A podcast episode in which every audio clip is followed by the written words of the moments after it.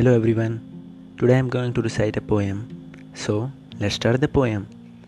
तुम सबसे खास हो आखिर तुम क्यों इतने दिल के पास हो कोई तो वजह ज़रूर है जो तुम इतने खास हो मेरे दोस्तों में सबसे पहले तुम्हारा ही नाम आता है रब की कसम हमारा पिछले कई जन्मों से नाता है वो वक्त मैं भूल नहीं सकता जो मैंने तुम्हारे साथ बिताया है क्योंकि तुम्हारी हर एक आदत ने दीवाना जो बनाया है तेरे बिना वक्त मेरा कहाँ कटता है? शायद इसलिए कोई अगर तुझसे बात करे तो मेरा मन मन ही मन जलता है। सच कहूँ तो तू मेरे लिए एक अनजान पहेली थी, जिसमें उलझने का दिल करता था। आखिर उस अनजान पहेली ने ऐसा उलझाया कि उलझते हुए भी वो सुलझने लगी।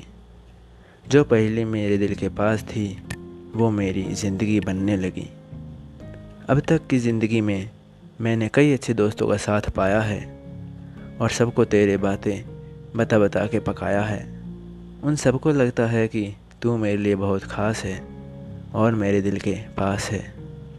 तुझे मुझसे अच्छा कोई ना मिल जाए, इस बात से मन ही मन डरता हूँ। इसी डर में मैं रब से यही दुआ करता हूँ कि यह रब, मुझ पर एक एहसान ज़रूर करना, इस दोस्त को मुझसे कभी जुदा ना करना। Thank you.